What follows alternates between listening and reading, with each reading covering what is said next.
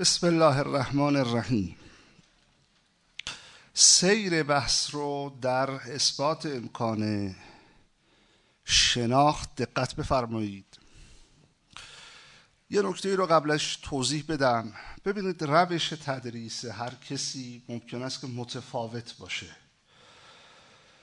من تقریبا روشم رو شبیه قرآن قرار دادم.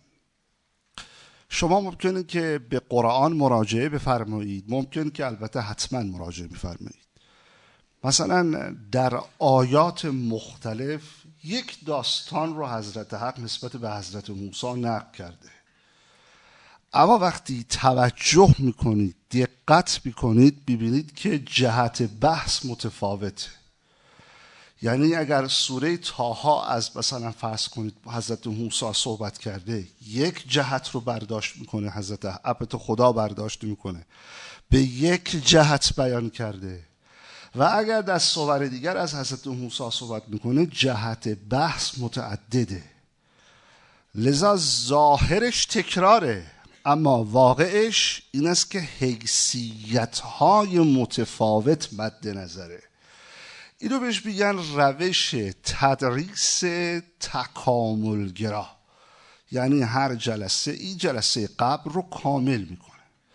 چرا در جلسه اول نمیشه حرف و زد؟ چون زمینش وجود نداره. باید برخی از معارف بیشتر بشه تا این معنا حاصل بشه و بشه معنای کامل رو گفت معنای کامل الان است که عرض می‌کنم.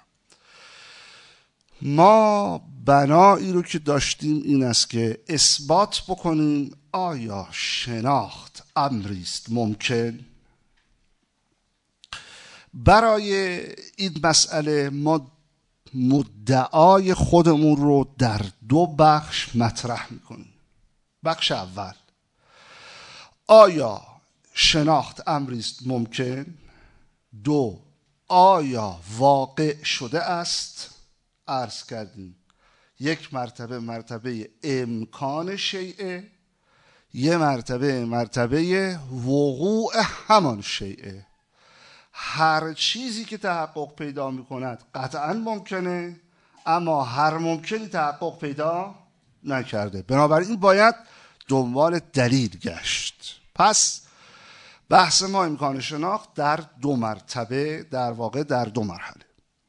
برای اثبات این مطلب ارز کردیم روش منطقی بحث ها این است که نظریه خصم رو ابطال بکنیم مدعای خودمان را ثابت بکنیم. نظریه خصم وقتی خصم گفته می شود یعنی مخالف نه اینکه دشمن و بحث علمی دشمن نداره بحث علمی مخالف داره. اینا رو که گاهی مجبور میشم توضیح بدم چون فضاهای این چنینی از بحث شاید بر برخی از دوستان مثلا آشنا نباشه بعضی از اصطلاحاتش. بیا آقا چرا شما مثلا راجع به دشمن داری صحبت کنید نه راجع به خصم هر اصطلاحی رو باید بر اساس علم خودش در واقع تفسیر کرد. اینجا وقتی میگیم خصم مراد اون مخالفمون هستش. خب خصم ما رئالیست ایدئالیست ها هستن. کسانی هستند که منکر واقعیت خارجی هستند. طرفداران اصالت تصور. اینا کسانی بودند که می‌گفتن آقا هر ادراکی هر معلومی که وجود دارد در فضای ذهن خارجی وجود نداره. برای این معنا که باطلش کردیم برای اطمینان آیان و بانوان محترمه یه مقاله ای رو از فرمایشات فیلسوف معاصر و شهیر مرحوم حضرت آیت الله علامه طباطبایی در کتاب نهایت الحکمه عرض می‌کنم. اونا میگن هیچ واقعیتی وجود نداره. هیچ هرچی از پنداره. اما مرحوم آیت الله طباطبایی که در واقع یکی از مقررین و مفسرین فلسفه صدرایی است. از فیلسوفان متعله هستند ایشان. جنبه فلسفه صدرایی در شخصیت مرحوم علامه تباتبایی تجلی و تبلور بیشتری دارد از فلسفه مشا. یا اصطلاحاتی در جای خودش. برای اهلش عرض می‌کنم که فلسفه در فلسفه اسلامی به سه قسمت تقسیم میشه. یک نهله فلسفی مشا طرفداران فارابی. و متممش جناب ابن سینا و یک نهله نهله فلسفه اشراقی به سردمداری شیخ شهید سهروردی و یک نهله نهله صدرایی که تقریبا 400 سال در فلسفه اسلامی حاکمیت داره و تا حالا نتوانستند به فلسفه صدرایی اشکالات عمده ای مطرح بکنن. یعنی شبهات شبهات چشمگیر و در واقع بنیادین و اساسی نیست. یکی از اون مقررین جناب فیلسوف شهیر مرحوم آیت الله علامه طباطبایی است. مرحوم طباطبایی در ابتداع کتاب نهایت الحکمه اونجا که می‌خوان موضوع فلسفه رو مطرح کنن. به ما بگن که آقا موضوع فلسفه وجوده. آنگاه این مقاله رو بیان می‌کنم. من این مقاله رو به عین عبارت ایشان می‌خوانم.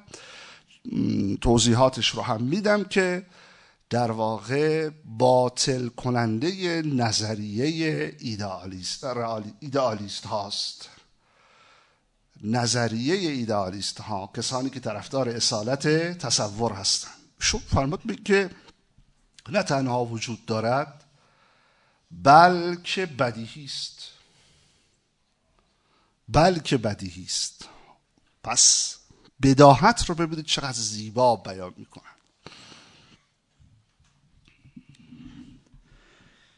انا معاشر الناس. ما گروه مردمان و انسانها. اشیاء و موجودتون جدا.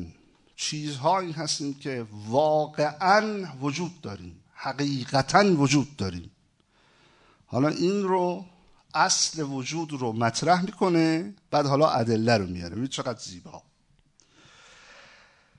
و معنا اشیاء و اخر موجوده. با ما هم همراه ما انسان ها یک چیزهایی هست که اونها هم وجود خارجی دارن. نه تنها من انسان بلکه همراه من انسان هم اموری هستن که جدا وجود دارن. ربما فعلت فینا. گاهی اونها در ما تأثیر می‌ذارن. او ان فعلت بنا یا از ما تأثیر می‌گیرن. تأثیر و تأثیر درکش درک بدیهیه. ما مجذوب زیبایی های ظاهری یک شخصیت میشیم. یا مجذوب شخصیت علمی یک شخصیت میشیم. میگی فلانی نابغه است. این در ما تأثیر می‌ذاره. ما رو به وجد میاره. گاهی هم او از ما تأثیر می‌گیره. تأثیرهای همچنینی همین به همین میزان عادی. کما انا نفعل فیها او ننفعل منها. همچنان است که گاهی ما در او تأثیر می‌ذاریم. و ما از او تأثیر می‌گیریم. هم تأثیر گذاریم هم تأثیر پذیر تأثیر گذاری و تأثیر پذیری یا بدیهیه. تمام مردم دنیا نسبت به حرکت و قیام آشورا تمجید می‌کنن این حرکت رو.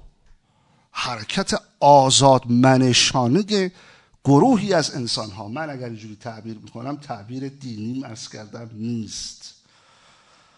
این تعبیر تعبیر کلاس شناخته. تمجید می‌کنن عدالت حضرت امیر المؤمنین علی علیه السلام رو. ولو مسیحیت باشند در وصف عدالت امیر علیه السلام اون عالم مسیحی میگد قتل علیون فی محراب عدالت فی محراب عبادته لشدت عدالته. علی کشته عدالت شد. تمجید می‌کنه.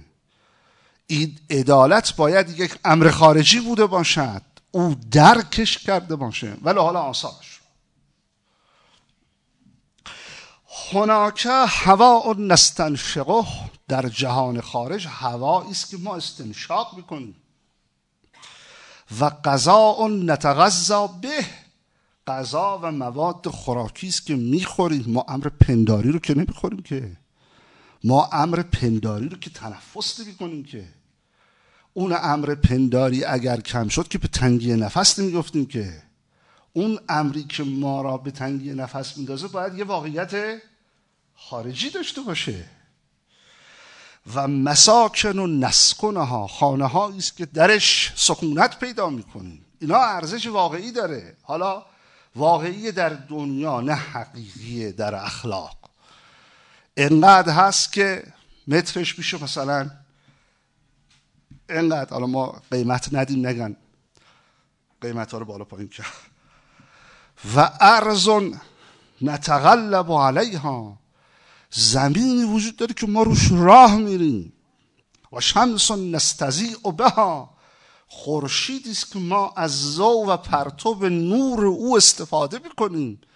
میگیم برای استخوان چیزه مناسبی است که اگه حقیقت نداشته باشه پندار محض باشد که یه همچی ثمراتی نباید داشته باشه که. و کواکب و نهتدی به ها راهیابان به واسطه ستارگان راه پیدا می‌کنن. راهیابان بیابان نشین به واسطه ستارگان راه یابی می‌کنن جهت یابی می‌کنن. اینا اگه امور پنداری باشد که نمی‌شوند. بداهتا این معنا درسته. و حیوان و نبات و غیرها. و باز هم هناکه و باز هم در جهان خارج امور و نبصرها ما می‌بینیم. گلها رو می‌بینیم. بنده عذرات رو عذرات بنده را. و این در واقع سیستمی رو که در مقابلتون هست. ببینیم همدیگر داریم می‌بینیم نسمعها و اخرا نسمعها بعضی از ادراکات ما شنیدنی هاست.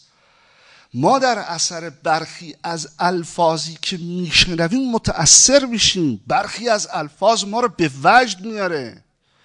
کلمات حماسی با کلمات محزون کاملا تأثیرش یا متفاوته. صدای زیبا با صدای گوشخراش کاملا متفاوته. و اخرا نزوغها و برخی از حقایق و ادراکات ما چشیدنی هستن؟ ما شیرینی رو بیفهمیم شوری رو بیفهمیم گاهی میریم میگیم آقای دوتون ما مزه رو طعم مزه, مزه ها رو حس نمی کنیم اینا واقعیت بدیهی هم هست. و اخرا نشمها ما بوهایی رو استشمام می‌کنیم. بعضی از بدرکات ما به واسطه حس بویایی درک میشن. از یک بوی افن بینی خود رو می‌گیریم و نسبت به یک بوی طیب و رایحه خوب در واقع به حالت خوشحالی و وجد و عجب بوی خوشیه این مسئله مسئله اساسی. اگه درک نباشه که این انفعالات وجود ندارد که. باید انسان ها کنار لجنزار که رد میشن با کنار گلزار که رد میشن هیچ تفاوتی وجود نمیشه چون در پندار هیچ تفاوتی وجود ندارد. و هناک امور نقصدها بابا یه اموری هستن در نظام خارج. با طالبشیم خارج از کردم خارج از ذهن خارج جغرافیایی اصلا بحث من نیست. نقصدها ما طالبشیم او نهرب منها ما از یک سری از امور گریزان فرار می‌کنیم از یک سری از مطالب. و اشیاء نحبها ما یک واقعیت ها رو دوست داریم. ما پدرمون رو دوست داریم مادرمون رو دوست داریم فرزندانمون رو دوست داریم ایالمون رو دوست داریم. او نبغزها نسبت به بعضی ما بغض داریم. اشیاء نرجوها و نخافها ما نسبت به بعضی از امور امید داریم. ما امید به کرم آدم های کریم داریم. و نخاف و ما از ورشکستگی وحشت داریم میترسیم. ترس امید طلب فرار. اینها ادراکات ما هستن حقیقی هن. این که ما به دنبال چیزی میدیم که ما از چیزی فرار می‌کنیم. ما از مریضی فرار نمی‌کنیم. ما از مرگ فرار نمی‌کنیم. ما از ورشکستگی و شکست فرار نمی همه این امور حقیقی است. و اشیاء تشتهی ها تباعنا یه اموری هستن با طبع ما سازگاره. خوشمون میاد. تشتهی ها تباعنا موجب لذت ما می شود او تتنفر منها. یک اموری هم هستش که با طبع ما با مزاج ما سازگاری نداره. چون موجب کراهت میشه ما ازش بدون میاد. چون موجب کراهت میشه ما ازش بدون میاد. و اشیاء نریدها لقرز الاستقرار فی مکان ما یه خانه هایی رو داریم. بخوام درش مستقر شیم. برامون هم اهمیت داره. عرض می‌کنم اهمیت اخلاقی و ارزشی رو عرض می‌کنم اهمیت دنیایی رو عرض می‌کنم. برامون هم اهمیت داره که خونه کجا باشه؟ جوادیه باشه یا فرمانیه باشه. خیلی اهمیت داره چون ریالش متفاوت میشه. بعد کوچیک باشه یا بزرگ باشه. همه دنبال آرزوهایی مثلا بس دو هزار متر خونه کجا باشه. اول انتقال من مکان او الى مکان ما یک اشیایی رو داریم برای جابجا کردن ما. مرکبن. حالا یا اسب یا عرض تو که ماشین یا کشتیه یا جوون پسند موتور یا مثلا هواپیماست. نریدها لقرز الحصول علی لذتن یه اموری هستن که ما رو به لذت هامون میرسونن. ما دنبالش بیریم اول اتقا من علمن یک اموری هستن که ما رو از دردها دور می‌کنن. دنبالش بیریم ما به پزشک برای چی مراجعه می‌کنیم؟ چون ما رو از درد جدا می‌کنه.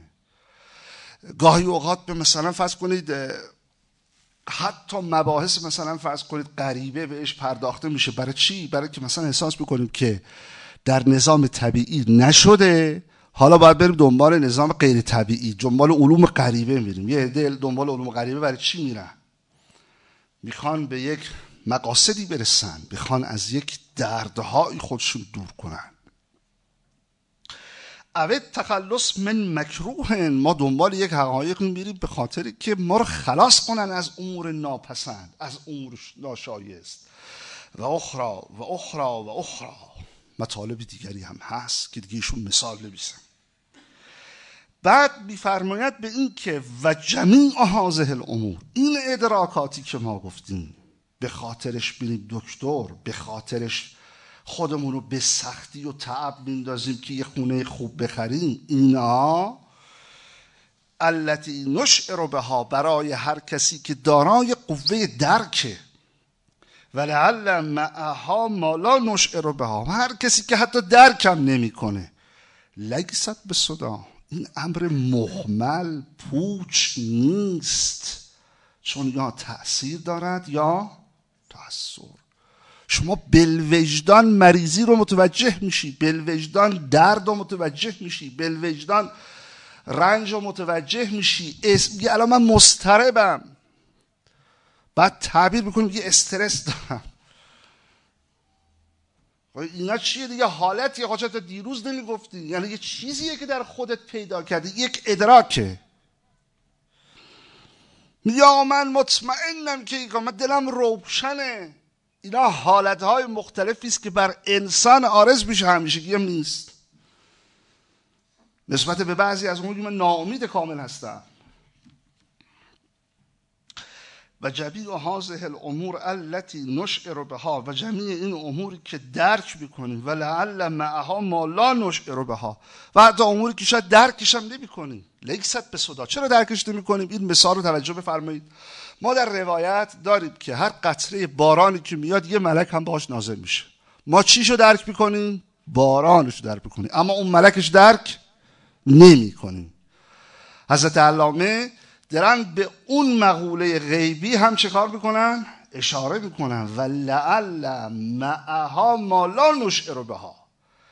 و گاه همراه همراه همراه اون اموری که ما درک می‌کنیم چیزهایی است که ما درک اینها لکست به صدا. اینا چیزهای محمل نیستن اینا پوچ نیستن اینا باطل نیستن. لما انها موجودتون جدا و ثابتتون واقعا. اینا ثبات دارن حقیقتا چون تاثیر گذارن چون تاثیر پذیرن فلا یقصد شیء شیئا. و هیچ چیزی هیچ چیزی رو طلب نمی کند لانه عین خارجیتون و موجود واقعی. هیچ کس طلب چیزی نمی رود مگر اینکه اون چیز رو واقعی بپنداره. او منتهن الی یا منتهی به یه واقعیت بشه. خیلی زیبا بیان بکنه که جمیع شقوق ادراکات رو بگیره. ببینید من یک چیزهایی رو واقعی دنبالش میرم. یه چیزهایی هستش که منتهی به واقعیت میشه. خودش شاید فی نفسه واقعی نباشه و دنبالش میرم. مثلا یک حقیقتی داریم به نام حقیقت مالکیت. ملکیت. ملکیت تعریفش چیه؟ ملکیت رابطه بین مالک است با مملوک. شما توی خیابون که راه میری بگی آقا من که خودمم ایشونم که دوستمه اینم کتابمه بعد کتاب مال منه. خب بعد این کتاب مال منه یعنی چی آقا؟ این کتاب مال منه یعنی من؟ مالکی کتابم دیگه. خب میگه آقا این مالکیت کو؟ این آقای مالکیت یا خانم مالکیت رو به ما نشون بدین. میگه اونی که ما اعتبار کردیم. میگه پس حقیقی نیست. میگه چرا؟ منتهی به حقیقت میشه. حقیقت چیه؟ که تو مالک و اون هر کاری خواستی با اون مال چیکار بکنی؟ انجام میدی. می‌خوای وقفش می‌کنی می‌خوای میبخشیش می‌خوای آتیش بیا آتیش زدم به مالم. مال خود دیگه. در واقع امور یا واقعیت عینی دارن یا منتهی به واقعیت های عینی میشن؟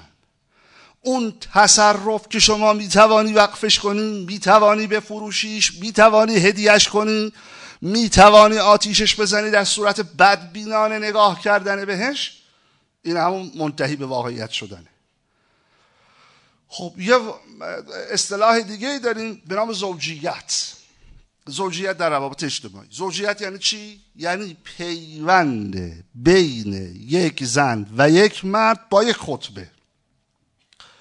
خب شما میرید توی هتل میگید که ما زن و شوهر هستیم. یا خب زن و شوهریتون نشون بدین. نیستش که. چیزی اون زن و شوهریه رو میگن زوجیت دیگه. بعد شما بلا فاصله بیا شناسنامه اونو تو شناسنامه. اینا در واقع منتهی به واقعیت شده. توجه بفهمید چه عرض بکنم. که در واقع به هر صورت هر گونه رفتاری که شرع مقدس نسبت به زن و شوهر لازم می‌داند در پی اون زوجیت چی میشه در واقع لازم میاد. البته یه نکته ای رو هم تردن للباب مطرح می‌کنم. اگر این گونه مسائل که مطرح می‌کنم حالا دیگه جلسه بعد اما سوال راجبش نکنید من فقط می‌خوام که یک ذهنیتی رو هم بدم. من همیشه این روکتر رو بگم. روش تدریس من همیشه مبتنی بر سه مطلب هست. یک انتقال بینش. من ایجاد بینش می‌کنم. فقه درس بگم. همینطوره. فلسفه بگم. همینطوره. اخلاق بگم. همینطوره. دو بیان روش. من متد برای در واقع بحثای علمی بیان می‌کنم. سومین چیزی رو که میگم انتقال دانشه. برای که این ستا حاصل بشود هیچ وقت محصور به یک کتاب نیستم. همیشه خودم رو در واقع در بین مطالبی که می‌تواند مفید باشد خودم رو محصول کنم. چرا؟ چون گاهی برخی از مطالب بینش ایجاد می‌کنه. عمدتا دانش رو داریم انتقال میدیم. اما ایجاد بینش هدف اصلی یک کسی که تدریس می‌کنه. ما استادی داشتیم. خدا حفظشون کنه. میفهمود حرفای کلاس من نمی‌فهمی فدا سرت. خیلی مهم نیست کتابی که دارم بهت میگم. می‌فهمی یا نمی‌فهمی. این حرفایی که خارج از کتاب بهت میگم و متوجه چون زندگیته.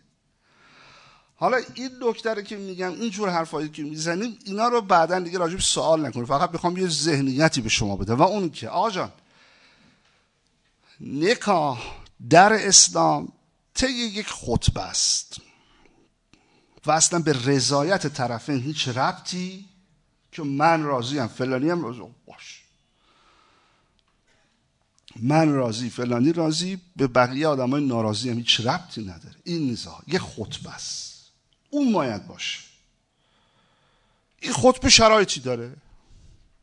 عربیت در شرط. خطبه صحیح خوندن شرط. قصد انشاء بودن شرط. اذن پدر برای دختر اگر دوشیزه باشد شرط. توجه شد. این ازدواج یک ازدواج مشروع در اسلام. حالا جاهای دیگه ای که این کارو نمی‌کنن یعنی خارج از دین اسلام که این کارو نمی‌کنن ازدواجشون باطل یا باطل نیست؟ باطل نیست. باطل نیست. باطل حضرت صادق علیه السلام فرمودن لکل قوم نکاهون هر امتی نکاح خاصه خودش رو داره. اگر طبق ضوابط آین و مسلک خودش داره عمل می‌کنه اون بچه هایی که به دنیا میان چی هستن؟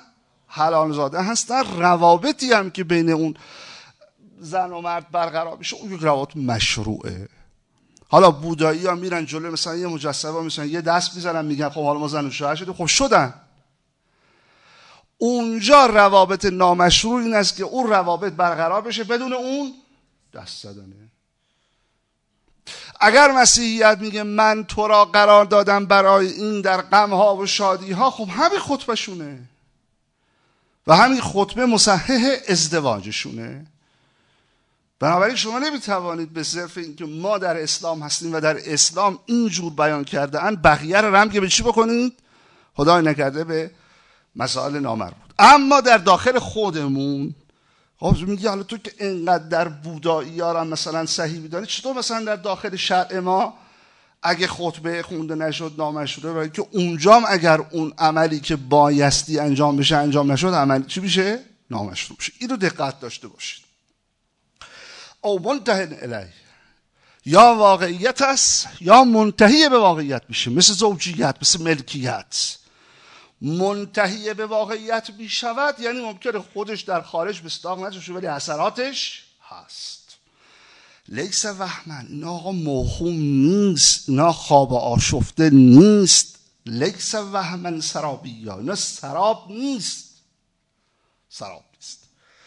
فلا یسعنا ان نرتاب فی ان هناک وجودن. هیچ کس نمی‌تواند هیچ کس نمی‌تواند. چقدر زیبا بیان می‌کنه. هیچ کس را قدرت این معنا نیست که تردید بکند وجودی تحقق دارد. تردید در تحقق وجود اصلا امکان ندارد.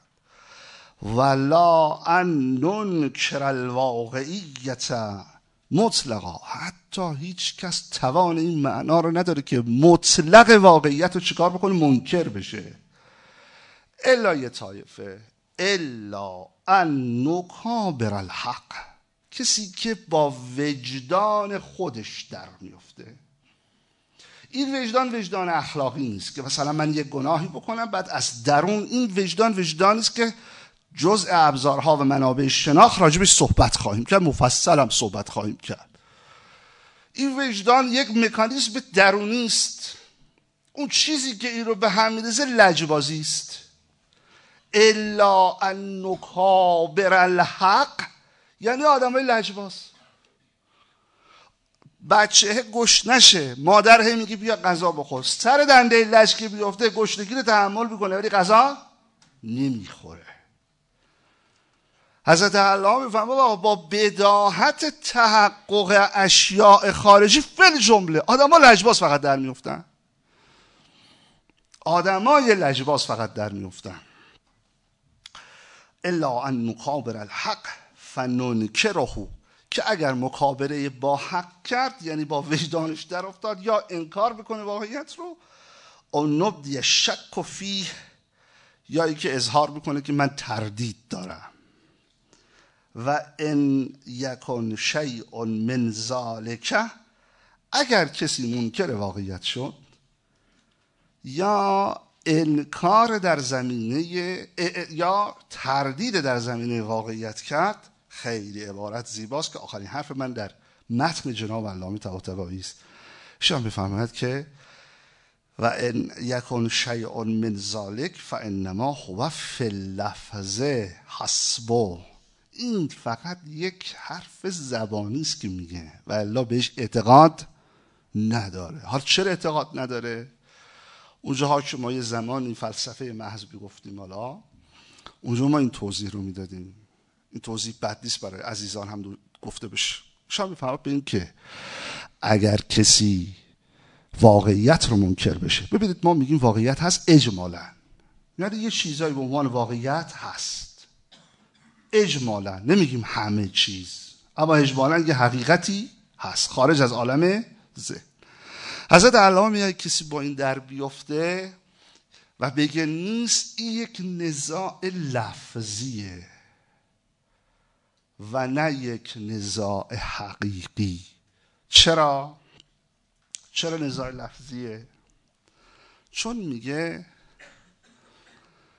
من شک دارم واقعیتی باشد شک دارم واقعیتی باشد رو به کی نسبت میده؟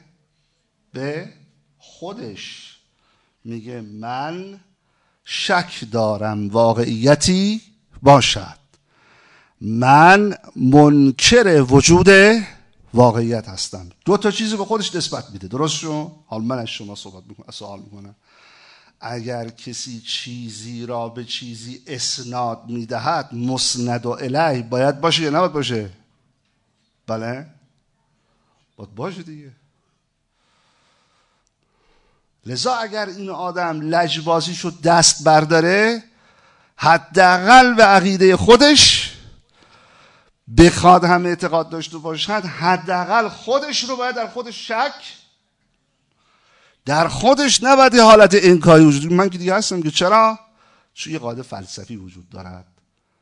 ثبوت و شیء لشیء فرع و ثبوت مثبت له. وقتی شما می‌خواهید یک محمولی را یک خبری را بر یک موضوعی اسناد بدهید. این اسناد دادن لازمش این است که اون موضوع قبلا باشه. باید باشه. اگر نباشه میشه سالب انتفاع. موضوع که اصلا تحقق نداره. مثلا مثل بگو شما برای حضرت عیسی پدر قائل بشید. میگن از باب سالبه به انتفاع موضوعه.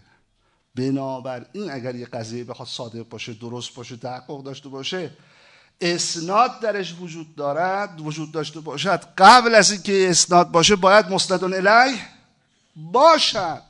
شما میگی من شک دارم که واقعیتی هست؟ یعنی شک دارم که واقعیتی هست رو به کی نسبت میدی به خودت داری نسبت بدی. پس خودت که باید باشی دیگه. اگه خودت هم نیستی فی امان الله. دیگه اینجا بحث علمی وجود نداره. ببینید گاهی باید سریح مطلب گفت دیگه. یا علی دیگه تموش رفت. بحث علمی نیست دیگه. حالا تعبیر شاید خود تعبیر مثلا بعضی خوششون نه اما خب شما تو تیمارستان ها مراجعه بکنید. بحث علمی انجام میشه. این میگه اونم میگه اون میگه اینم میگه. آخر چه چی بابا همشه میرم یکی از مختصات بحث اینه که یه مبنای قدر مشترکی وجود داشته باشه. اگه قدر مشترک وجود نداره یعنی نه من می‌خوام حرف تو رو بفهمم نه تو می‌خوای حرف من بفهمی. نه من می‌خوام حرف تو رو قبول کنم نه تو می‌خوای حرف من قبول بکنی. چون یه یه مشترکاتی باید باشه. لذا حضرت علامه فرمود به این که فانما هو فی اللفظ فحسبه. این فقط یه درگیری نزاع لفظی است. و چیزی هم بیشتر از این نیست. حضرت علامه با این بیان که می‌خوان موضوع فلسفه رو مطرح بکنن که وجود است اجمالا به وجود حقایقی در عالم بداهتا چیکار بکنن اشاره می‌کنن و میفرمایند که یا از ما اثر می‌گیرن یا در ما اثر می‌گذارن. این اثر گرفتن اون اثر گذاشتن اون دیدن ها اون تشویق ها اون همه اموری که گفتیم اینا همهش عبس نمی‌تواند باشد. برای که خیال رو تصور خوبی ازش داشته باشید ببینید شما وقتی میخوابید خواب ببینید درست خواب ببینید دیگه اصلا خواب دیدم فرض بفرمایید که مثلا مکه بودم. بعد تو مکه مثلا چه شد چه شد یه گزارشی رو میدی بعد وقتی که بلند میشی همون تو همون رخت خواب هستی جا نبود. خیال نه همون. خب اون خواب مکه که ببینید که هاشی که نمیشه دیگه. فردا که بده میگن آجا آقاش خانم که. یعنی اصلا نداره که. و الا همه در عالم رویا مشرف می‌شدی. پولی هم به سازمان حج. خیلی خوب بود. درست شد؟ از عالم رویا اثر نداره. عالی ترین چیزی که هست همون تو عالم خودشه. حالا یه عده اصلا توی بیداری هم که هستن تو همون رویا هستن. اینا دیگه بحثای دیگه داره خب. بنابراین ما ایدئالیست ها رو چیکار کردیم؟ حرفشون رو با این فرمایش حضرت علامه تبا تبایی اجمالا ردشون کردیم. یعنی گفتیم آقا اینجور نیست که جهان خارجی وجود نداشته باشد. بابا حضرت عباسی هست. دیگه کار به کجا کشته یه چیزی هست. شیء مایی هست. شیء مایی هست. این مرحله اول سیر بحث مرحله دوم. نظریه سه گروه رو باطل کردیم. چه گفتیم؟ این سه گروه تحت نظر در واقع تحت عقیده ایدئالیستی هستند و در یک جایی با سوفستاییان یکی میشن. چون ممکنه خارج میشن. یه عده می‌گفتن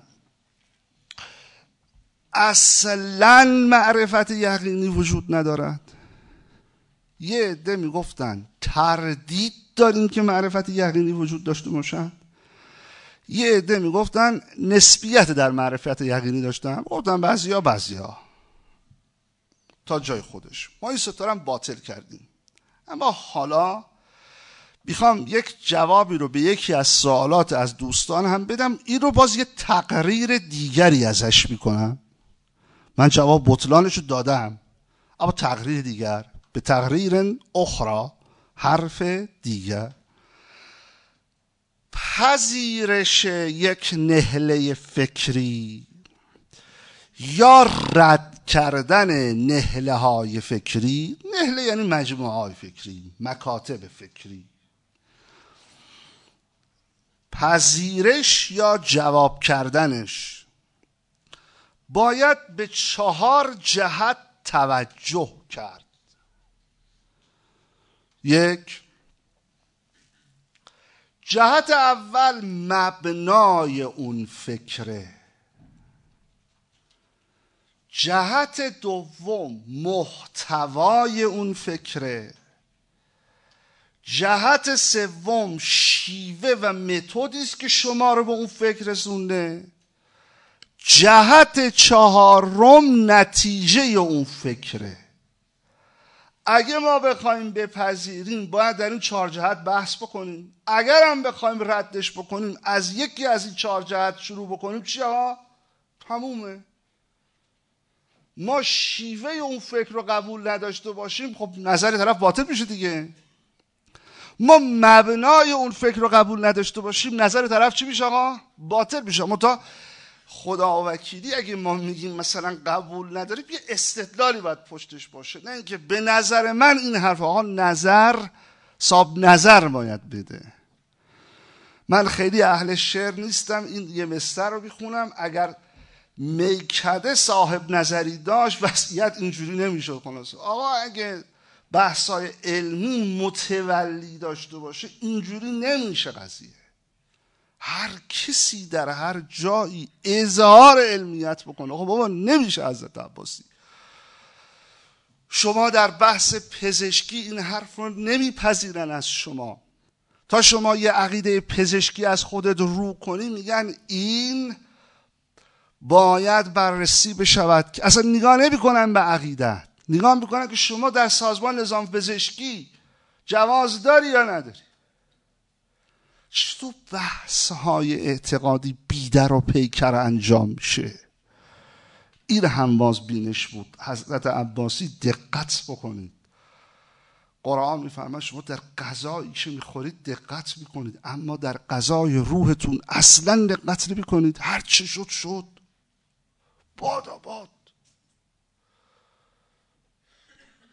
خب این درست نیست این روش ها از این روش روش علمی نیست. بنابراین اگه بخوایم چیزی رو رد کنیم به یکی از چهار جهت رد کنیم خب تموم شده دیگه. اگه مبنای یکی از فلاس فلسفه های غرب اومانیست باشه بر مبنای انسان مداری چیده شده باشد من همون اومانیست رو که بزنم کارش تمامه. دیگه لازم نیست من همه حرفا رو بزنم. این روش روش استدلال قرآنی هم هست. قرآن توجه بفرمایید. شما در آیات قرآن نسبت به معاد وقتی دقت می‌کنید وقتی می‌خواهد حشر رو مطرح بکنه حشر یعنی انسانهایی هستن زندگانی کردن مردن از دار دنیا رفتن پودر شدن خاکستر شدن دو میلیارد سال بعد هر کی که حضرت حق اراده بدانه اراده کرده باشه. حالا عدد گفتم نگید فلانی گفت آقا معاد دو میلیارد سال بعدها. یعنی به این حرفای من به این تیپ از حرفای من نرید استناد باطل بکنید. پیغمبر روزی که آمد 1400 خورده ای سال قبل بود. فرمود بین بعثت من و معاد به همین فاصله است. دو تا انگشت مبارکشون رو زمینه هم کرد یعنی اینقدر نزدیکه. حالا اگه من گفتم دو میلیارد سال بعد نگم مثلا این حرف تو با فرمایش پیغمبر تعارض داره این تخاطبه. شما هم خوب می‌دونید که این اصل حرف من نیست. هنر تخاطب درک اصلیات حالا از یک بابی هم مثلا میگه آقا من صد بار بهت گفتم این کار صد بار که نگفتی دو بار گفتی. ولی چرا میگی صد بار؟ برای که مثلا بخوام میگم اهمیت داره. که میگم دو میلیارد سال یعنی بخوام میگم دوره. هنو اتفاق دو هر که خدا فرماد خب بعد یه عده رفته پیش پیغمبر یه استخون برداشته. این می‌خواد محشور بشه. کی می‌خواد اینو برگردونه؟ هر کی تو قرآن راجع به حشر سوال کرده نگفته ممکن نیست. گفته بعیده. گفته چیه؟ بعیده. هیچ کس شما هیچ آیه پیدا نمی‌کنه که بگه حشر ممکن نیست. محاله همه گفتن بعیده. خب حالا خدا چی جوابات بده؟ جواب باید اندازه چی باشه؟ سوال باشه. اگه تو میگی بعیده من باید چیکار بکنم؟ رفع استبعاد بکنم. یعنی بعدشو برطرف بکنم. کی می‌خواد این خاکستر به باد رفته شده رو برگردونه؟ میگه بگو همونی که از اول خلقش کرده. اون موقعی که خلقش کرده از چی خلقش کرده؟ از هیچی. حالا که یه خاکستری هست؟ چقدر ساده بیان می‌کنه. اینو بازی با کلمات بهش نمیگن. اینو بهش میگن. پاسخ دادن به سوال به اندازه سوال خیلی اهمیت داره. حالا اگر یه بچه از شما راجع به خداشناسی سوال بکنه شما برهان امکان وجود رو مطرح می‌کنید بچه که دیوانه شد طرف عقبه چه فهمه امکان وجود چیه؟ به بچه اگه بخواد آدم به خدا حرف بزنه خب یه جوری یه زبان دیگه زمان کودکی داره. پس این بازی با کلمات نیست عزیزم.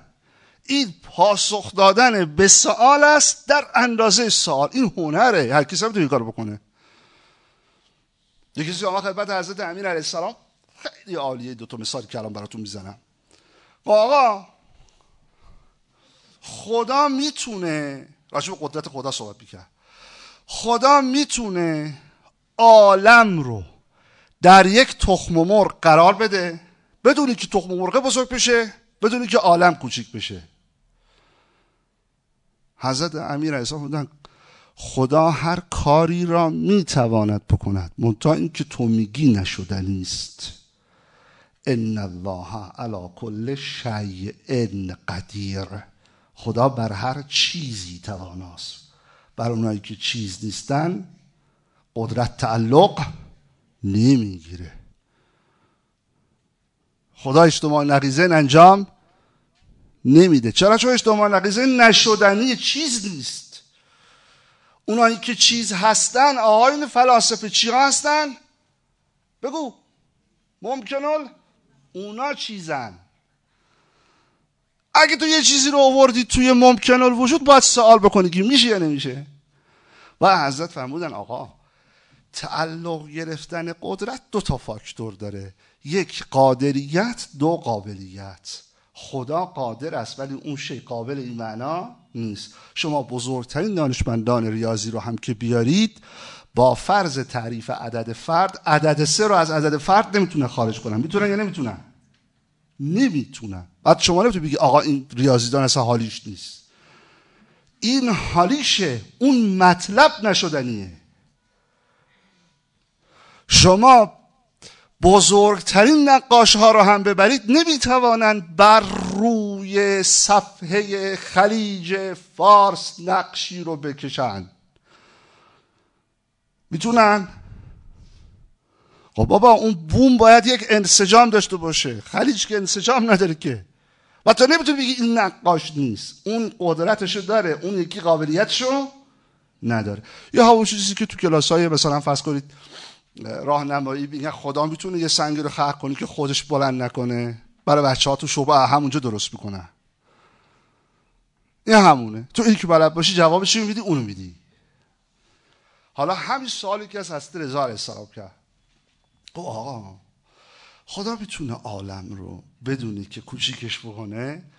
در تخمر قرار بده که بدونی که تخمر رو بزرگش بکنه. حضرت فرمودن نه تنها می‌توانه بلکه در کوچیکتر از تخمر قرار داده. تعجب کرد. آقا در کجا قرار بوده در چشمان تو. در چشمان تو. حضرت فرمایش امیر رو نقض نکردن سائل اینقدر بیفهمید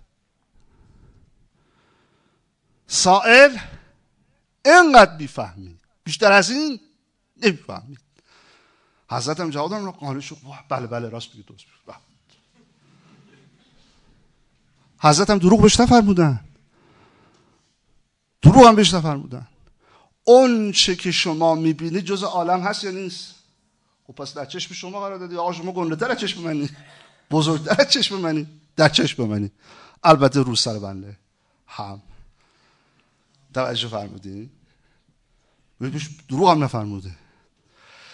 بنابراین عزیزم اگر گاهی پاسخهایی داده میشه با کلمات بازی نمیشه. سوال پیرامونه در واقع در توان همون جوابه. جواب در توان همون سواله حالا اینو میگم دقت بکنید.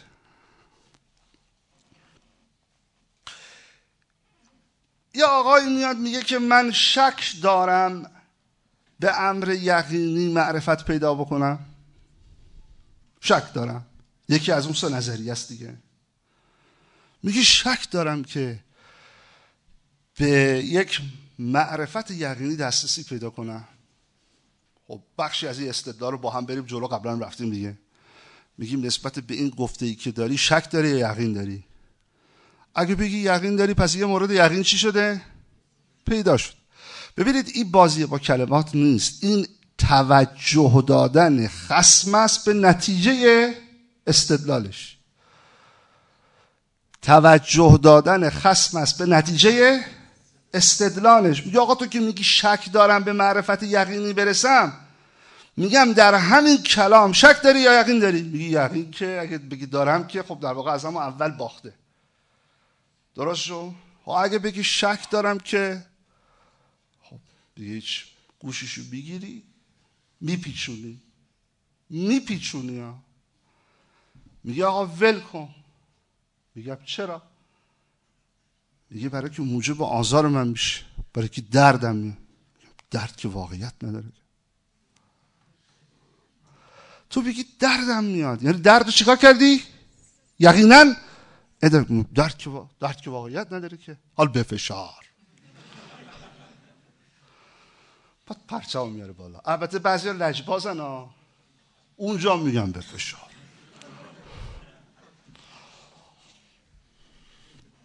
اونجا میگم به فشار این بازی با کلمات نیست. این توجه دادن خاص به نتیجه استدلالش. تو میگی من شک دارم که معرفت یقینی وجود داشته باشه. خب من میگم که آقا به این شکت یقین داری یا نداری؟ آقا اگه بگه دارم که پس یه جمله پیدا کردیم. اگه بگه ندارم که خب شک برو خداحافظ. برو خداحافظ. ازش سوال بکنه داداش من عزیز من چی شد تو به این نتیجه رسیدی؟ آه الان برات استدلالم ببین چه قشنگه. پس من جواب اولم بر مبنای توجه دادن به نتیجه استدلالش حالا جواب دوم نکن چیکارش بکنیم. چی شد توی همچه حرفی می‌زنی آخه؟ ببین. ما دو طریق برای ادراک داریم. حالا در آینده انشاءالله مفصل راجبش بحث خواهم کرد. ما دو طریق برای ادراک داریم. اونجایی که راجع به ابزار ادراک صحبت می‌کنیم این دو تا مطلب مفصلا راجع صحبت خواهم کرد انشاءالله. قصه که نشدیم که انشاءالله. خدا خیرتون بده. آقا چی شد شما یه همچین نتیجه رسیدی؟ من شک دارم که به معرفت یقینی برسیم. میگه ببین ادراکات ما از دو ناحیه حاصل میشه. یا از طریق حواس پنجگانه است یا از طریق چیه؟ عقله این هم که خطا می‌کنن ما از دور جاده رو که ببینیم باریک ببینیم ولی جلو که ببینیم پهنه این خطای دید در بعضی از کتاب های علمی نوشتن که خطای دید تا 500 تاست. 500 نو خطای دید داریم اونا پزشکا پیگیری کنن. به ما بگن که من به کتاب مرجع از کردم. البته منبع گزارش من اینترنت نیست. منبع گزارش من اینترنت نیست. برای که باید تو اینترنت خیلی مراقب بود. او سایت معتبر رو باید بهش رجوع کرد نه هرچی که مثلا فرض کنید آمده.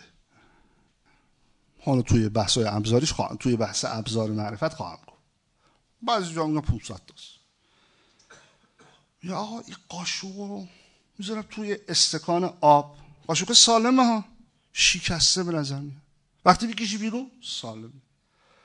خب ادراکات ما که از بخش حواس به دست میاد خطا برداره از کجا معلوم؟ این که الان من فهمیدم اشتباه باشه خیلی قشنگ استدلالش. خب یکی از ابزارهای شناخت اون عقله. یه عده میگن خدا هست یه عده میگن خدا نیست. اینا کجا میگه عقلمون؟ مثلا تفکر و برایند اینا. خب اینا که با هم تناقض داره که. پس عقلم تکلیفش معلوم شما دو راه برای ادراک داری جفتش هم خطا برداره. چجوری میشه بهش اطمینان کرد؟ جواب. میگم آقا جان این استدلالت با همه قوتش این استدلالت با همه قوتش به درد نمی‌خوره چرا؟ به دلیل اینکه به دلیل اینکه این استدلال اگر یقینی باشد می‌تواند مرا ملتزم کنه یا اگه شکم بود درسته اگه یقین باشه. چرا؟ حالا اینجا یه حرف زیبا. خیلی عالی از فرمایشات از امیر علیه السلام. ببینید ما فقط می‌تونیم یقین رو در استدلال های عقلی بپذیریم. در ریاضی و مباحث عقلی فقط چی رو میپذیریم؟ یقین.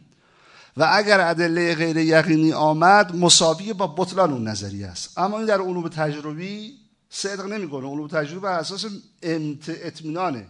یعنی زنیه اصلا روششون با هم دیگه متفاوته.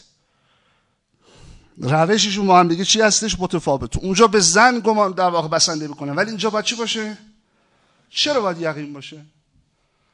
چرا باید یقین باشه؟ الان تو عرض بکنم خب یا وهمه یا شک دیگه. عقلا نمیشه به شک مراجعه کرد. شک یعنی چی؟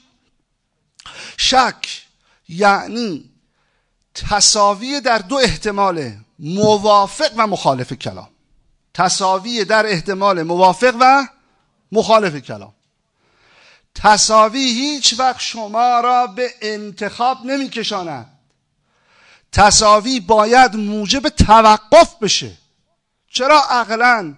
چون میشه ترجیح بلا مرجه چرا من حرف شما را قبول بکنم که شک داری معرفت یقینی هست؟ او ورش رو قبول بکنم. که بگی نیست. شک دارم که معرفت یقینی باشن. چرا این رو قبول کنم اون ورش رو قبول بکنم دو نفری که نمرشون پونزده است ترجیحی بر هم دیگه دارن. هر دو پونزده هم دیگه. انتخاب یکیشون میشه ترجیح بلا. یعنی ترجیح دادن بدون که دلیلی وجود داشته باشه. این عقلا محاله. دو نفری که نمره 15 دارن. در روابط اجتماعی نمیگم آدم واسه عقلی دارم میگم اما که شما به رئیس یه اداره ببینید ای بابا تو که مثلا نمره ده بود و ما 20 بودیم حالا ما این کاری ندارم. این کاری ندارم. در روابط عقل در دوام مواس عقلی دارم میگم. ترجیح بلا مرجه دو تا پونزده رو یکی رو بر دیگری انتخاب نمی‌کنن بلکه چیکار می‌کنن توقف می‌کنن چون عقلا ترجیح بلا مرجه امکان نداره. مرجه یعنی دلیل. خب حالا یکی پایینه. بیارش بالا. سیزده رو بیا بر هیجده ایده بهش میگن ترجیح مرجوح. ترجیح مرجوح هم چی آقا؟ عقلا باطل. یعنی که پایین تره تو بالا. چرا سیزده آوردی بر هیجده مسلط کردی؟ فقط یک طایفه هستن که ترجیح مرجوح رو انجام دادن. فقط یک طایفه زیر این گنبد غذا پیدا نمی‌کنی. الا اینا. یه شرحی هست در نهج البلاغه. به نام شرح حدیدی. معروف به شرح ابن ابل حدید در اول کتاب ابن ابل حدید سنته در رابطه با حمد خدا موارد میره. میگه الحمدلله الذی چند مورد بعد برسه به این عبارت. الحمدلله الذی فضل المفضول علی الفاضل. علی الافضل عبارتش اینه. الحمد لله الذي فضل المفضول على الافضل لمصلحه اقتضاها التکلیف. حمد و سپاس محسوس اون خدایی است که پایین تره رو بر بالاتر مسلط کرد. خودش می‌دونه که کی و بر کی مسلط کردن بعد میگه لمصلحت اقتضاها التکلیف حالا یا دست انداخته. یعنی کل سقیفه رو با این عبارت برده زیر سوال. یا اینکه عقیدش اینه. اگه عقیدش این باشه میشه ترجیح مرجوح بر راجه که اینم عقلا باطله. ترجیح سیزده بر نمره هیجده حال با پی آقایون میگیم آقا چرا شک شما رو بپذیریم میگه من به شکم یقین دارم. می‌خوام بگم که در این شک چند تا یقین وجود داره. حالا موارد یقین رو بشمون اگه ما بخوایم در بحث های عقلی چیزی رو بپذیریم باید به چی استناد بکنیم؟ یقین.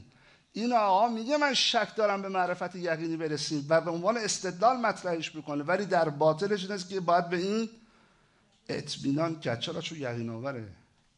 پس خودش یه یقین رو برای خودش چیکار کرده؟ تصویر کرده. قبلا یه یقین رو تصویر کرده. حالا موارد یقین رو دومی یقین. مقدمات استدلالش یقینی می‌دونه. مقدمات استدلالش چی بود؟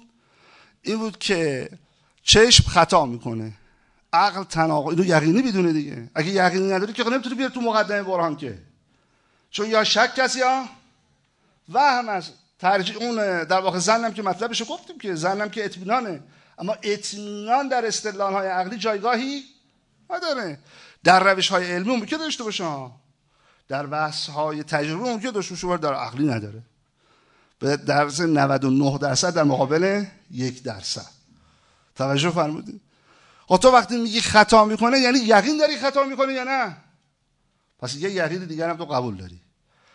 دومین یقینی که سومین یقینی که ما میگیم. خب این استدلالت منو ملتزم می‌کنه. یعنی تو در واقع یقین داری که استدلالت درسته. یقین به درست بودن استدلال. سه تا یقین. چهارمی خب چرا حرف من درست نباشه؟ یعنی تو یقین داری که استدلال طرف مقابل درست؟ پس چهار تا یقین. پنجمین یقین.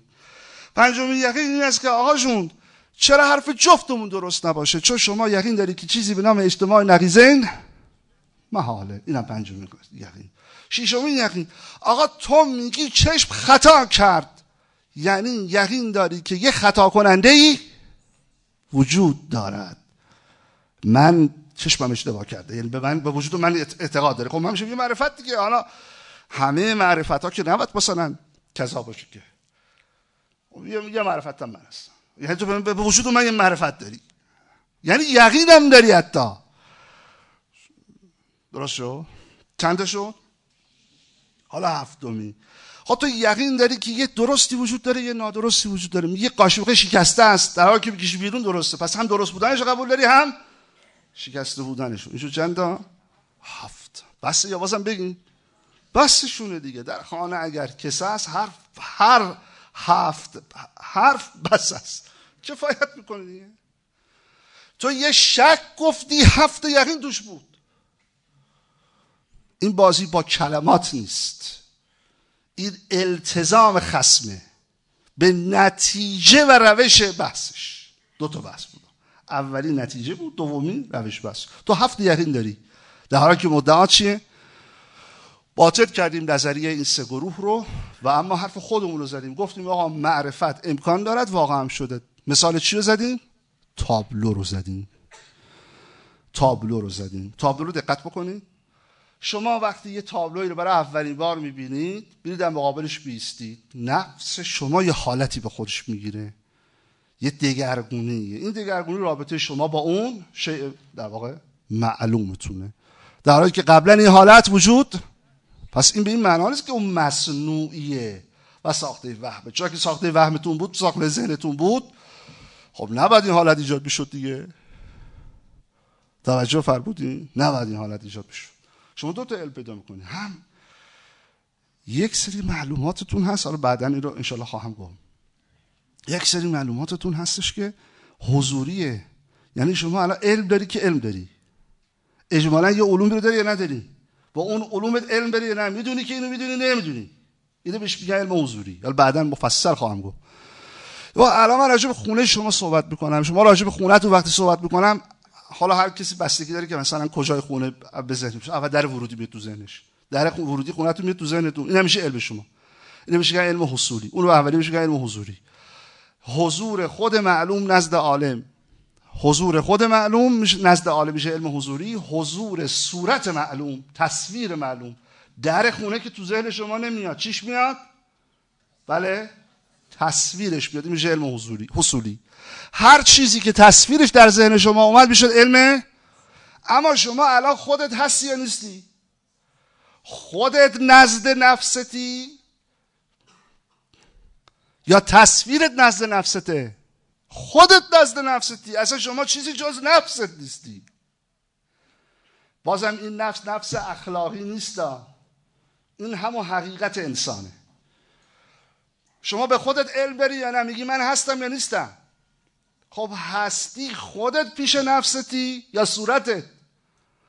جواب صحیحش که بابا خودم همون نفسم خودم همون نفس شما یه مجموعه ای از معلومات رو داری. بگی اینا رو بلدم.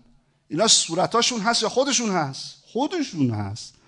اما وقتی زوم می‌کنی روی یکی صورتش میاد. اون میشه علم حصولی اون اولی میشه علم حضوری. اینو بعدا مفصلا خواهم گفت. خیلی بدیهی دلیلم نمی‌خواد. شما جلو تابلو که قرار می‌گیرید در خودتون یک احساس دانایی می‌کنید که این احساس رو قبلا نداشتی. اینو بهش میگن همون ادراک. اینو بهش میگن همون شناخت. بدیهی هم هست. آقا یه بحثی رو هم باید مطرح بکنیم. فقط الان صورتشو میگم جلسه بعد کلشو میگم. چرا باید ما مقوله مفهوم بدیهی داشته باشیم؟ چرا باید بدیهی داشته باشیم؟ اولا یکی دوستان یه سوالی کرده بود. بدیهیات فقط در مقوله ریاضی نیستن. ما باید مقوله ریاضی داشت ما باید مقوله بدیهی داشته باشیم. چه در ناحیه تصورات چه در ناحیه تصدیقات. چرا؟ اگه شما اگر شما علوم بدیهی رو نپذیرید تفکر شکل اصلا فکر کردن محاله. این یه خط رو توجه بکنید بدونم یواش یواش داره خستتون بکنه حاج ملا سبزواری رحمت الله علیه ایشان هم از مقررین فلسفه صدرایی هستند در منظومشون میفرمایند تعریف فکر رو می‌کنن. الفکر حرکت من المبادی و من مبادی الى المرادی. فکر حرکت کردن است از معلومات پیشین به سوی مجهول. اگه شما معلومات پیشین نداشته باشی هیچ مجهولی برات حل نمیشه.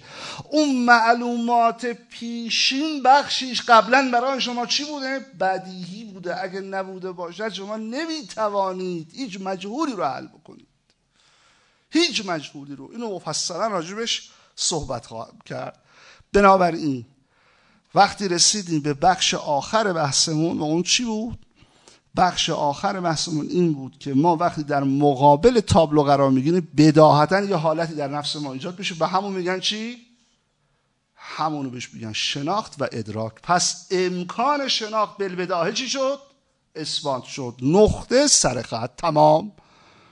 سیر بحث امکان شناخت رو ما گفتیم دو تا نکته فقط باید توضیح بدم. یکی این بود که علم حضوری و علم حصولی چیه؟ قطعا آینده خواهد آمد. و چرا ما باید معلومات بدیهی داشته باشیم؟ صورت مسئله این بود. جوابش در مسئله دوم این است که آقا جان اگر ما معلومات بدیهی نداشته باشیم فکر شکل نمی‌گیرد هیچ تفکری تحقق پیدا بکنه اینو انشالله در جلسه آینده به شرط حیات و به شرط اراده حضرت حق توضیح خواهم داد قبل از که ورود به بحث بکنم. جلسه آینده بحث رو که بخوایم بکنیم معنی شناخت و معرفت رو بگیم و بعد ابزار شناخت و معرفت رو بیان بکنیم اگر خدا اراده کرده باشه. سوالاتی رو که مطرح کردن رو اگر حالا هم شما خسته اید هم ما خسته ایم ولی خب جواب بدید دیگه اب ندارید یه سوالی روی که رفقا کرده خیلی سوالات عالی چهار مرحله است. دو مرحلهش رو الان جواب میدم و دو مرحلهش رو بذارم به مرحله بعد. این که عزیزمون احتمالا یعنی احتمال کنم به نظرم میاد که غریب به یقین اهل فن از کارپوپل نقل کرده که سقراط مثلا فرض کنید جزء طرفداران جزمی هست یا نیست ما راجع به پوپر شاید در آینده صحبت بکنیم که یکی از انتقاداتی که به پوپر هست چیه. حالا بعدا خواهم گفت. اما سوال دومشون ایشان خیلی سوالاش دقیق یادم من خوشم به سوالا رو. اگر شناخت یقینی را منکر شویم تلاش این همه دانشمند بی اعتبار و بی ارزش می‌رسد ایشان فرمودن بگی به نظرم چندان صحیح نیست. ببینید ادبیاتش ادبیات بسیار عالیه. به نظرم چندان صحیح نیست. از غذا فیلسوفان علم حالا پیروان کذا و کذا بر غیر یقینی بودن شناخت تاکید دارند با این حال هر فرضیه ای که جهان را با خطای کمتری تفسیر کند پذیرفتنی تر و مفیدتر است.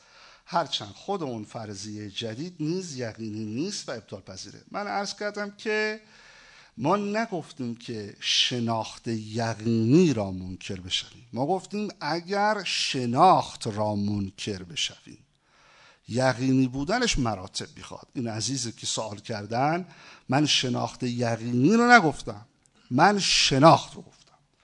سوال بعدیشون این بود که این که گفته اید چهار مساوی دو به علاوه دو و یا الف مساوی ب ب مساوی ب و لذا الف مساوی ب هستی قیاس تشکیل دادن. اینها بر اساس ریاضیات و منطق سوری بدیهی هن. صحیح هست اما اینها قراردادهای ذهنی خود ما در حوزه ریاضی و منطق سوری هستند. یقینی هستند چون خود ما آنان را قرارداد کرده ایم. اما جنس شناخت ما نسبت به جهان پیرامونی نیستند. من ایشان رو توجه میدم به مسئله واقع و نفس الامر که در فلسفه اسلامی در نفس الامر صحبت می‌کنن که حالا یکی از موارد منتهن الی واقعه. این رو من بعدا جواب خواهم داد مفصلا. سومیش هم که فرمودید به این که نظرتون راجع به منطق دیالکتیک چیه؟ این ما بعدا در بحث مکاتب سوال دو تا سوالشو من یکیشو رفرنس بهتون دادم که توی بحث فلسفه اسلامی توی بحث واقع مطابقت با واقع و نفس الامر باید پیگیری کرد. اون اونجا حالا ان من در آینده یکی دو جلسه دیگه رو صحبت خواهم کرد یکی دیگه از رفقا این سوال من خوشم خیلی عالی بود. یکی از رفقا سوال کرده بود که اینم البته من دعب ندارم جواب بدم. ببینید من سوالاتی که مثلا فرض کنید یه روایتی رو تو درس بخونم راجع به اون روایت اما اینم شاید ایشان در واقع از من درخواست کرده که من یه راهنمایی بکنم جواب بدم ببینید من جلسه گذشته بود جلسه الان جلسه ششممون بود دیگه. چهارمه؟ نه پنجمه. خوش گذشته. و از در جلسه پنجم ما ما در جلسه سوم ظاهرا این حرف رو زدیم. گفتیم که آیه شریفه فرموده ان الدین عند الله الاسلام. اینجا فرمودن ببینید که اسلام اینجا معنای دین نیست بلکه به معنای تسلیمه. هر کجا که در آیات شریفه اسلام با دین آمد مراد دینه. و اگه مثلا گفتم نحن و مسلمون نه ما تسلیم شوندگان هستیم. توجه فرمودین اون عزیزی هم که سوال کرده مثلا آیه شریفه که الیوم اکملت لکم دینکم و اتممت علیکم نعمتی و رضیت لکم الاسلام. دینا خیلی آیات قشنگه. همین دو تا آیات کنار هم بز دو تا آیه رو. ان الدین عند الله الاسلام و من یبتغ غیر الاسلام دینا فلن یقبل من غیر الاسلام دینا یقبل من و هو فی الاخرت من الخاسر اولا از خداوند علی اعلی در آیات قرآن هم اون دینی رو که پذیرفته بیان کرده اون دین تنها دین دینش چیه فلن یقبل من لن نفی ابده یعنی اصلا قبول می‌کنین حتی شما حتی شما هر کی که هستی اصلا قبول نمی‌کنین هم محدوده دین اسلام رو بیان کرده. الیوم اکملت لکم. دین امروزتون نه دین دیروزتون که علی نبود و نه دین فرداتون که علی رو می‌ذارید کنار. دینی که در قدیر ترسیم شد. الیوم اکملت لکم. دینکم. و اتممت علیکم. و رضیت لکم الاسلام. اینجا اسلام من تسلیم نیست به معنی نیست که پیامبر از اوشان اسلام آورده.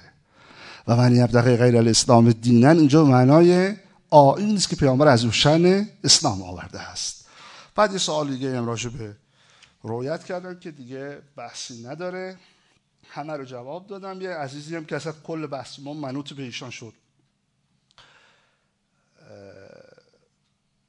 البته سوالی که اخیرا آمد. یه کسی من دوستان گفت خب چرا بحث رو طولانیش می‌کنید و کشش می‌دید؟ من بحث رو کش نمیدم. گفتم این بحث برای شما متدینا حل شده است. اما ما داریم برای ناظر بیرونی داریم حلش می‌کنیم.